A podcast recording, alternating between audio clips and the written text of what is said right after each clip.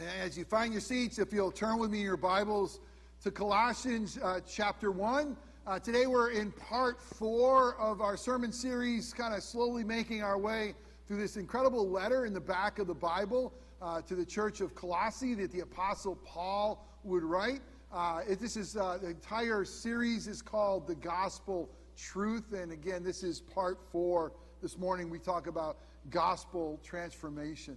If you don't have a Bible, there should be a Bible in front of you. And by the way, if you want to take it with you, you're welcome to do that. And also, the words will be on the screen as well.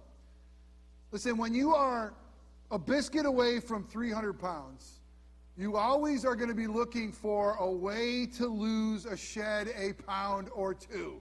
You're always going to be looking for the right diet or the, the right exercise program or the right combination of the two uh, to kind of be transformed. I mean, you know, not every one of us can be that biscuit away. And you long for that transformation somewhere, somehow. You know, you, you long for that. You, you know, you have that before picture. Hey, I once was a biscuit away from 300 pounds. But now, you want the after picture. But now I'm, you know, thinner, stronger, more, more buff or whatever. You long for the after picture, what will get you there. And really, the most important thing is what will transform you? What will make you from being a biscuit away to something uh, much more palatable than that reality? And not only what will get you there, but as you know, what will keep you there? Um, for those of us who are a biscuit away, uh, we've known we've probably lost more weight and gained more weight than anybody in their lifetime. You know, how do you get to that, that desired picture that you have? And how do you stay there when there's so many good things like ice cream and donuts in the world, right? So that, that transformation, this is what I once was, this is what I am now, and this is what I want to continue to be. Well, the church in Colossae has experienced gospel transformation. And this is the greatest of all transformations. This is way more important than weight loss or putting on muscle mass. This is the transformation of a soul from being dead to being alive. A transformation from somebody being apart from Christ to being drawn in to be a part of God's beloved family. I mean, this is the most incredible transformation that only comes through the gospel, which means good news. And it really is incredible. So, how do they get this gospel transformation? Well, Paul is writing to the church and to us, inspired by the Holy Spirit, and he said this gospel transformation has taken place in your church and in your life personally because the gospel truth is a part of your life. The gospel truth, the truth of who Jesus is, God's Son, Lord, and Savior. The truth of the reality that we're sinners only saved by God's grace. The truth of the gospel that we've put our faith and trust in Him alone. Listen, this is saying that we're not putting our faith and trust that we're going to be good enough or religious enough. Our faith is in Him. So this gospel truth has brought upon transformation. There's a hope that they have that they never could have had. There's a joy that they have uh, that they have that their sins are forgiven, that they've been adopted into their family. There's, there's life that has come. And now Paul is praying for the church and us. He's now, now if you get gospel truth, if you are Jesus's and, and he is yours, Paul is praying for gospel growth. May you grow. May you grow in your understanding, your knowledge of the Lord. May you grow. May you bear fruit in the gospel. And he is praying for that reality of gospel growth uh, for us now that we have the gospel truth. And what Paul is going to do, even as he's praying, he's going to show them the before picture. And not just them, it's us. And so this is, this morning, he's going to say, This is who you once were. So if you're here and by God's grace you've embraced Christ as Savior, He wants to remind you of the before picture. Remember, before Jesus, this is who you are. Now, if those of you who, who have not embraced Christ as Lord and Savior, this is who God still sees you as. This is who you are. No matter what the mirror tells you, no matter what you tell yourself, this is an interesting perspective for those apart from Christ. So you have the before picture, right? And then he's going to show us the after picture.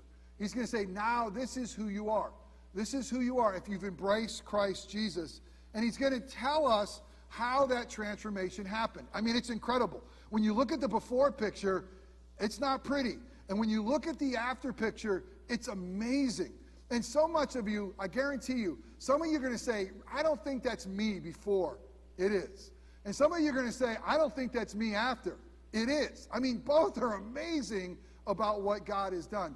And it's this gospel transformation that only happens in Christ Jesus. So Paul's going to say, This is who you were, this is who you are now, and this is how you got there. But he's also going to say, This is how you stay there. I mean, again, for those of us who uh, have a tendency to go up and down, uh, those of us who have a tendency to, to be doing well for a while and not so well in other places, uh, here's the good news. How do you make sure you maintain this posture? So, we're going to look at four things who we once were. Uh, secondly, we're going to see who we now are. Uh, thirdly, how did we become who we are?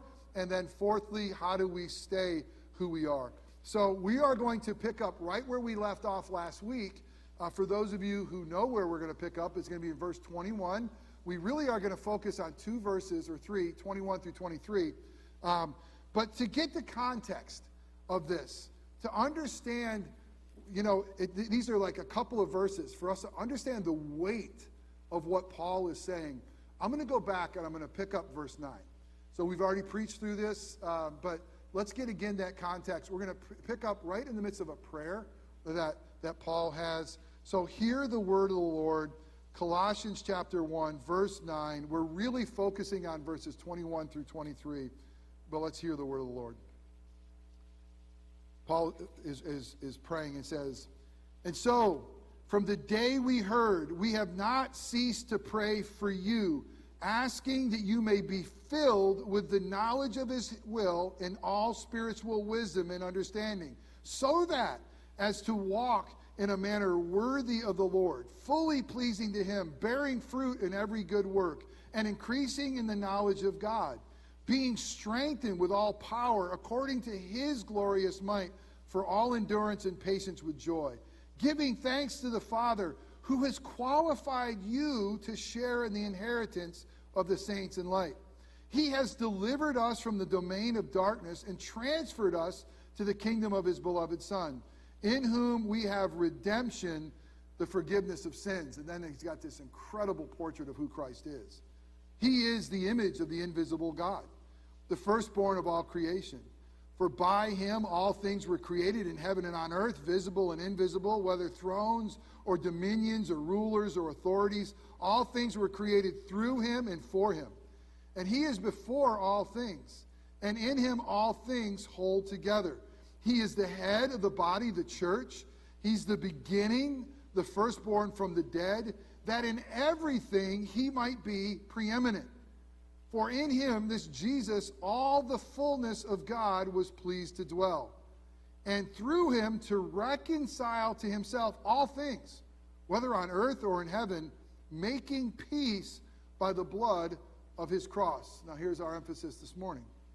And you, who once were alienated and hostile in mind, doing evil deeds, he has now reconciled in his body of flesh by his death, in order to present you holy and blameless and above reproach before him, if indeed you continue in the faith, stable and steadfast, not shifting from the hope of the gospel that you have heard, which has been proclaimed in all creation under heaven, and of which I, Paul, became a minister. Well, the grass withers, the flower fades but the word of our God will stand forever. Thanks be to God. Let's pray. Oh, Father God, what an amazing transformation the gospel brings to us. And God, we thank you that your Holy Spirit empowered the Apostle Paul to write to the church of Colossae and to us this before picture and this after picture of who we are in Christ Jesus. That in Him and Him alone is this transformation, this gospel transformation, and how we are to now walk in a manner worthy of your name. Now we are to, to, to maintain and to stand on the foundation you've given us in Christ Jesus. God, some people here need to see the before picture of who we are apart from you. Some people here need to see the after picture of who we are in Christ. They're working really hard to earn it, and they don't know if they're good enough. And some people here have forgotten how that transformation ever takes place in Christ alone. And some people here need to be reminded that there's no other foundation on which we build from. And that if we are to depart and walk away from our Savior, there's nothing but loss and darkness. So, God, wherever our needs are, you know. You're the head of the church, you're the creator of the universe. I ask that your spirit would be here. That God, you'd speak through a broken vessel like me. That God, you give us ears to hear your voice and minds that understand your word. That God, you'd soften our hearts, you make them pliable in your hands, that you, you allow us to embrace your truth. That God, that you would transform us again, for some for the first time, for some of us for the millionth time, but transform us again by the power of the gospel. And we pray this in Jesus' matchless name. Amen. There's a, there's a pastor that was in the Philadelphia area. Uh, matter of fact, uh, he's probably more known for uh, a ministry he started called World Harvest. He's probably more known for the impact he's had on men like Tim Keller uh, that really have helped shape his ministry. But his name is Jack Miller. And Jack Miller had an, an amazing expression that was really helpful to unpack this text and really helpful in all of life. So, so here are these words. I think they're so true. Cheer up. You're a worse sinner than you ever dared to imagine. Cheer up. You're a worse sinner than you ever dared to imagine, and you're more loved than you ever dared to hope. You're worse than you think you are. And it's bad. But God loves you more than you even dared to hope. I mean, that's amazing. So as we look at the before picture, for some of you saying, ah, that's not really me, this is the way God sees us apart from Christ. It says, hey, once you were, once you were alienated, once you were apart from Christ Jesus. Now, some of you say, well, I grew up in a Christian home. I went to a Christian school. I always heard about Jesus. But all of us begin our lives alienated. Doesn't matter about your heritage, doesn't matter, you know, who your parents were, your grandparents were, any one of us, Scripture will make it clear that from birth we have a problem. And from birth we have been alienated from God.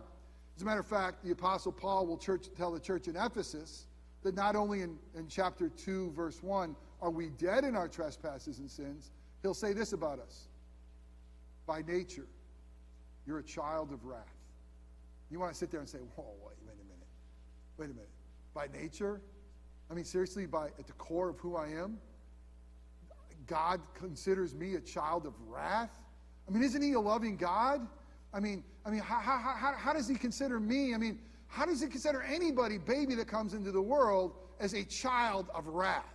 Really? I mean, is this just one of this hell and brimstone's reality that we want to ignore, that God can't ever believe that? Well, He tells us that we had a problem from the very beginning. Uh, he says in as I read it in Colossians 1:13 that we had to be delivered from the domain of darkness. That's where we all start. You might say, well, well, how did that be so? According to the Bible, God creates all things, and He creates uh, a, a, man named Adam and a, and a woman named Eve. And as they go, we go. And God made a relationship with them. He says, Listen, if, if you obey me, you'll have life, and that life will last. But if you disobey me, you're going to die. And sadly, they rebelled against God. They didn't believe him. They didn't take him at his word. They were, they were deceived by Satan and they sinned. And by the way, everybody think it's an apple what they ate. I don't know what they ate. It was a forbidden fruit. But they sub- sinned and rebelled against God. And immediately what happened was a spiritual death. And immediately what happened was separation from God. They hid themselves from God. No longer was God safe. And they realized, uh oh, we're naked before God. And a close examination of Scripture, that brokenness that Adam and Eve experienced through sin was passed down to all of us. There's no one who's exempt. The psalmist will say that you and I now are conceived in sinfulness, that all of us are born transgressors. All of us are born by nature children of wrath. It gets even worse. It even says this the guilt of Adam. Adam represented us. And as he went, we went. And his guilt became our guilt. I know we're in the deep end, but just think about this. How in the world can you say, is that fair? I mean, I was nowhere near the Garden of Eden. That was so stinking long ago. How does Adam represent me? Well, that's God's plan. He represented humanity. And as he was broken, his depravity got passed to you, and his guilt is when you were born, you got it. Dang it. But the good news is Christ's righteousness can also be applied to you in Christ's favor. But let's, I'm getting ahead. Let's, let's just continue to jump in. So we are by nature uh, children of wrath. That's the beginning of all of us. And not only that, it says we are hostile in mind toward God. And the Greek word mind here is more than just your thinking. You're hostile to God in your mind, in your heart, in your being, in your nature. You have a hostility to, to, to God. Now, let me ask you a question Are we sinners because we sin? Stick with me here. Are we sinners because we sin, or do we sin because we're sinners?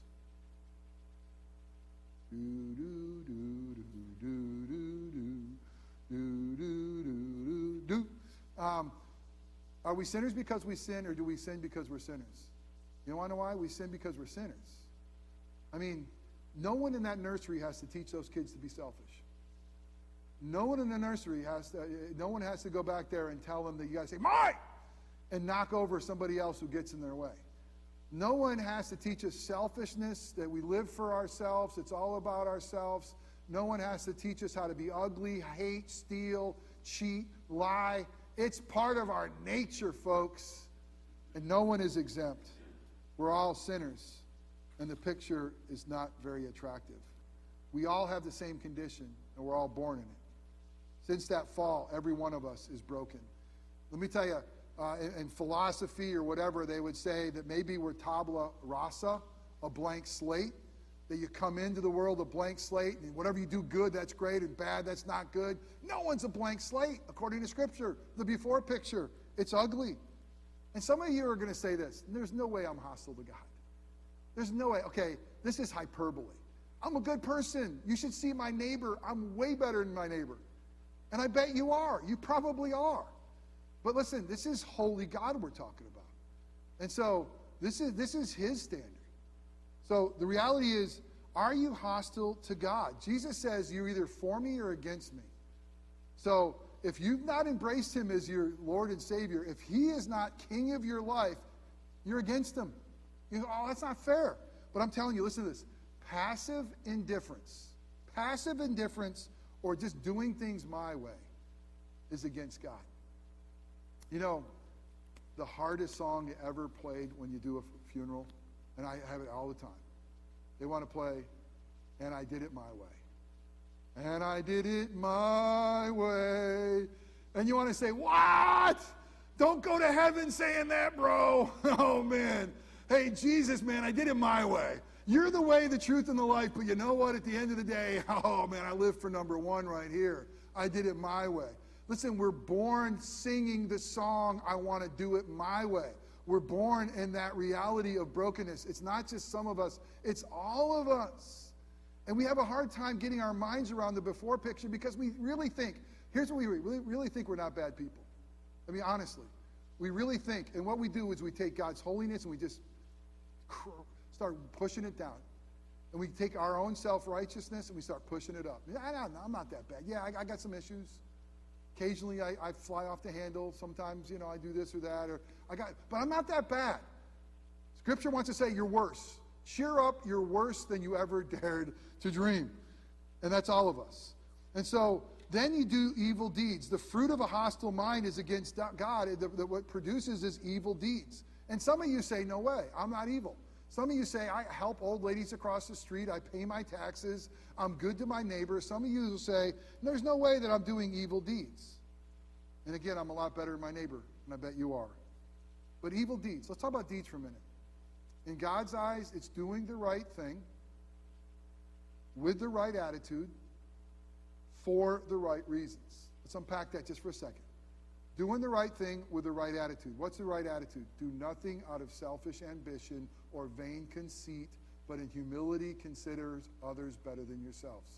You should not only look to your own interests, but to the interests of, your, of others. Your attitude should be that of Christ Jesus. How are you doing? How many of you are doing the right thing for selfish ambition? So I be seen, so I be praised, so I be looked like a good guy. I think pastors are the ones that have the hardest time with this.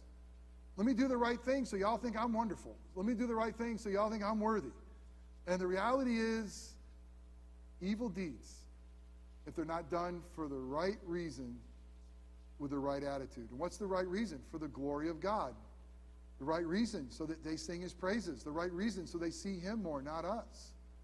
So, again, I, I think that we uh, sometimes think that's not me. It just sounds so dark. Isaiah 64 says it this way Our righteous acts, it's the good stuff, in God's eyes are filthy rags. And the translation of filthy rags is really disgusting. So God is saying, This is how holy I am. What you think is good in my sight, apart from me, in my grace and the work of my Son, it's, it's, it's, it's manure. It's bad. The, the before picture is ugly. Cheer up. You are a lot worse than you ever dared to imagine. Anybody having fun yet? Man, lay it on, Pastor. This is a great sermon. But let me tell you who you are now. Let me tell you who you are now if you are in Christ Jesus. Holy and blameless. Holy, without sin, set apart, blameless, without handles. And I'm telling you what, if it's hard for you to accept your nature as a sinner, for many of us, it's hard to accept who we are in Christ Jesus because we know the truth. We, I mean, you want to balk at that, like, oh man, holy, yeah. Mm-hmm. Blameless, ooh, ooh, yeah. Um, without, without handles in my life, are you kidding me? Remember, Christian, this is only in Christ. Somehow we always think that we are saved by God's grace through faith and we work like crazy to stay in our place. Somehow we think that our position is earned. Somehow we think it's really about what we do. At the end of the day, God's going to say, Let me see all your good works. Did you earn this? Did you earn the sacrifice? Did you earn the cross? Did you earn my love? And there's such warped thinking. We are who we are in Christ Jesus alone. And this is who he says we are in Christ Jesus because of his blood and righteousness, holy. He's taken your sin and separated it as far as the east is from the west. He's covered it with the blood of God. I mean, he has dealt with it.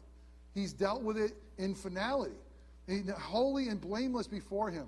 I love the fact that this is this in the Old Testament, holy and blameless was the type of sacrifice we were to give to God. Make sure you get a spotless lamb Make sure you get one without any blemish because that's the sacrifice God will, will accept. And now he's saying to us, in Christ Jesus, that is who you are. And now your sacrifice is your life of praise. Be, be, because you are in Christ Jesus. This is who we are now. It's absolutely uh, incredible. Above reproach. Above reproach before him. Now, again, some of you will say, ah, oh, geez.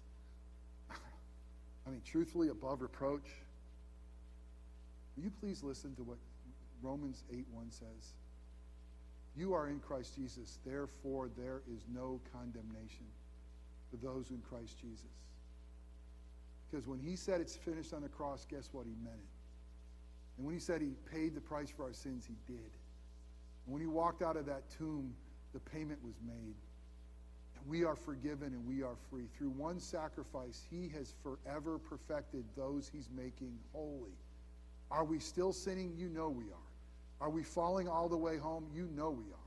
But in Christ Jesus, the picture in Christ Jesus, we are robed in his righteousness and we've been cleansed with his blood. And he says, perfection. And that's the picture he sees hanging on his refrigerator. And that's why he's able to say holy and blameless and above reproach. And the question is, how did we become where we are? it's through Jesus Christ alone. It says, You are reconciled in his body of flesh. It's very important. In his physical body, he became a man, and we are reconciled in his body of flesh. For us to be reconciled with holy God, Jesus and Jesus alone had to do it through his body, through his humanity. God becoming flesh. Now let's listen to this. Don't, don't, don't check out. In Jesus' human body, God's law had to be fulfilled. You ever wonder, well, wait a minute, God is holy. So how can God wink at sin? He can't. So was God kidding when he said these are the commandments? Was God kidding when he said these are the ten you got to follow? Was God kidding? No, he wasn't. Was God kidding when he said the soul that sinneth shall surely die? No, he wasn't. So Jesus would sit, come and say, listen, born of a virgin because he's had to be sinless. He had to represent us like Adam did. And he said, Listen, I didn't come to abolish the law, I came to fulfill it. I came to magnify it. I came to make it beautiful. I came so that the Father who's holy would say, Okay, my requirements have been done. I'm came to say that the law is no longer we have to fear. It's something that shows us the holiness of God and something we should keep and pursue. But he came in his body to fulfill the law of God. But there's more. He came in his body to absorb the brokenness and the curse and the wrath of breaking the law. He not only fulfilled the law, he also was the one who says, I, I will absorb a holy God's wrath so you don't have to. I'll become sin so you could become righteousness. I'll experience darkness so you can have light. I, will have the Father turn my, his head from me so he'll turn his face toward you. I'll drink the bitterness so you can drink the blessing. In his body and in his body alone are we able to be forgiven and free and transformed. He had to live that perfect, righteous life. He had to die that death. We all failed to live up to the law. And he's making peace by the blood of his, of his cross. We now have peace. But remember, for this picture to be a reality, something had to die. How bad is our before picture? It's so bad that something has to die before we become the right picture. Now we are in Christ Jesus. And that something is Jesus. And he willingly did it. I mean, the cost of this. Some people say it sounds too easy. All I got to do is believe in by God's grace and faith in Christ Jesus. It's not too easy. It cost him his life. It's not too easy. He had to fulfill the law. It's not too easy. He had to experience hell on the cross. Oh, it's grace for us. But man, he had to make peace by the blood of his cross. There is no forgiveness of sin without the shedding of blood. And there's no forgiveness of sin without the shedding of Jesus' blood. Because the blood of goats and bulls, it doesn't take away the sins. And now, in the reality, he's made peace for us. And we have this gospel transformation the transformation that took place on the cross. He became sin so we could become righteousness. He, he was a curse so that we could be blessed. It's just absolutely amazing. And that's who we are. Paul will write, and I read it to you the Father has qualified us in Christ. The Father has qualified us for an inheritance. What God has required of us, God has provided for us in His Son. Some of you are trying to earn it. Some of you don't believe it. Some of you are fearful that you're not good enough, and you're not. Cheer up, you're worse than you dared to imagine. But cheer up, Jesus is better than you dared dared to hope. We're not getting home because of our record, ever. We're not going to be loved because of what we do, ever, ever. And He wants us to delight in Him and do the right thing. We're loved in Christ and Christ alone. He's the only one who's qualified us. And what God has required of us is holy God. He's provided for us in Christ Jesus. So, how do we stay where we are in that picture? If you continue in faith. Isn't that interesting? He doesn't say, you start by faith, now work your tail off. Colossians 2 6. Therefore, as you receive Christ Jesus the Lord, as you receive him, how do you do that? By faith. So walk in him, rooted and built up in him, and established in the faith, just as you were taught abounding in thanksgiving. We receive Christ Jesus by faith. We continue to walk by faith. Uh, he says, This is the foundation. Don't leave it. God doesn't say, Now that you've been accepted, earn this. It's never by works, it's all by God's grace. If you continue in the faith. Now, the question that we got to ask briefly is can you lose your salvation? Hell no. No. If you can lose your salvation, it is about works. If you can lose your salvation, his grip on you isn't strong enough. You can't. And I love the reality is this is what Paul says in Ephesians 2. Work out your salvation with fear and trembling. Make sure you work it out. Make sure you believe. Make sure you wrestle with it. But listen to this. But it's God who works in you, both to will and to work to his good pleasure. I have hope and that you will make it to heaven because of your grip on God for none of you. I have hope on each one of you that his grip on you is secure enough that he's going to get you home. And he's not going to miss one of his sheep. At the end of the day, when it's all said and done, he's not going to look around and say, oh, Man, I missed that one. They just got away. They were just a little bit better. If they just tried a little harder, I would have kept them. I know my sheep, and my sheep know my name. They hear my voice, and I lay down my life for the sheep, and none of them shall perish. And all that the Father has given me, I'm going to lose none of them.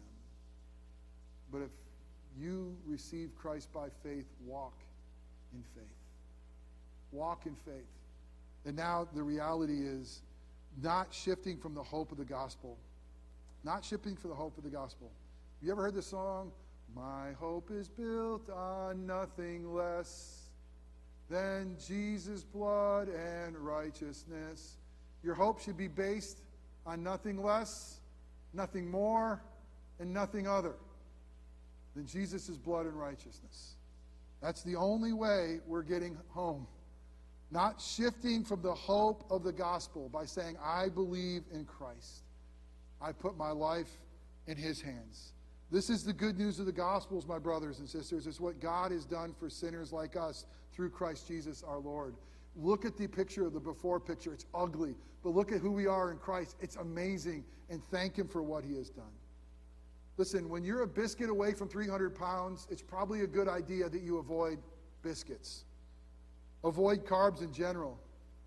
But the greatest transformation is found in the ultimate carb, the ultimate bread, the bread of life. The bread of life who was broken for us. Jesus gave his disciples on the night he was betrayed a meal to remember who he was and what he has done. A meal to remember that it was through his body of flesh that we are reconciled to a holy God. There's no other way to the Father. There's no other way to reconciliation than this. This meal reminds us of the cost of reconciliation. You, this is more expensive than a Christner meal. This is the blood of Christ. There's no more expensive meal than this. And it reminds us of our reality of reconciliation. And all of us need to be reminded you're looking in the mirror and your life will reflect brokenness. And the enemy will whisper, You're not good enough. And it'll say, You're not doing enough. The reality is, He is enough. Run to Him and feed on Him. It reminds us that one day we will be with Him, that He's here with us and we spiritually, and He strengthens us. But this is a meal that the, proclaims to the world that you have been reconciled. If you're here and Jesus isn't your Lord and Savior, Scripture warns us not to do this in an unworthy manner, which means take it and you don't believe. But for those of us who say, I know the before picture, and I have a hard time believing the after picture, but man, in Christ Jesus, I'm reconciled. A meal that says, cheer up, you're a worse sinner than you ever dared to imagine. And remember, you're more loved than you ever dared to dream. Amen. Let's pray. Now, Father God, you know, it's, it's hard for us to believe the truth of who we are in our nature. We want to think that we're good people. We want to think that we're a whole lot better than our neighbors. We want to earn our way home. We want to earn our stripes. We, we, we want to prove our worth. Uh, sometimes we say, okay, we need Jesus to help us get over the, the, uh, the, the finish line, but we want to do it. But the reality is, is everything you require of us is what Christ has provided for us. He and He alone lived a righteous life. He and He alone was a substitute for our death. He and He alone resurrected from the grave. He, his righteousness and His righteousness alone makes us holy and blameless. His blood and His blood alone takes away our sin. And the reality is, God, that apart from you, it's ugly. But in Christ, it's beautiful. And we thank you that Jesus was willing to pay the price. It is so true that we need to cheer up because we're worse sinners than we ever dared to imagine. But we also need to realize we're more loved than we've ever dared to hope. So, God, may this meal communicate the depth of our depravity and the depth of your love at the same time. Will this meal cleanse us and strengthen us? We pray in Christ's name. Amen.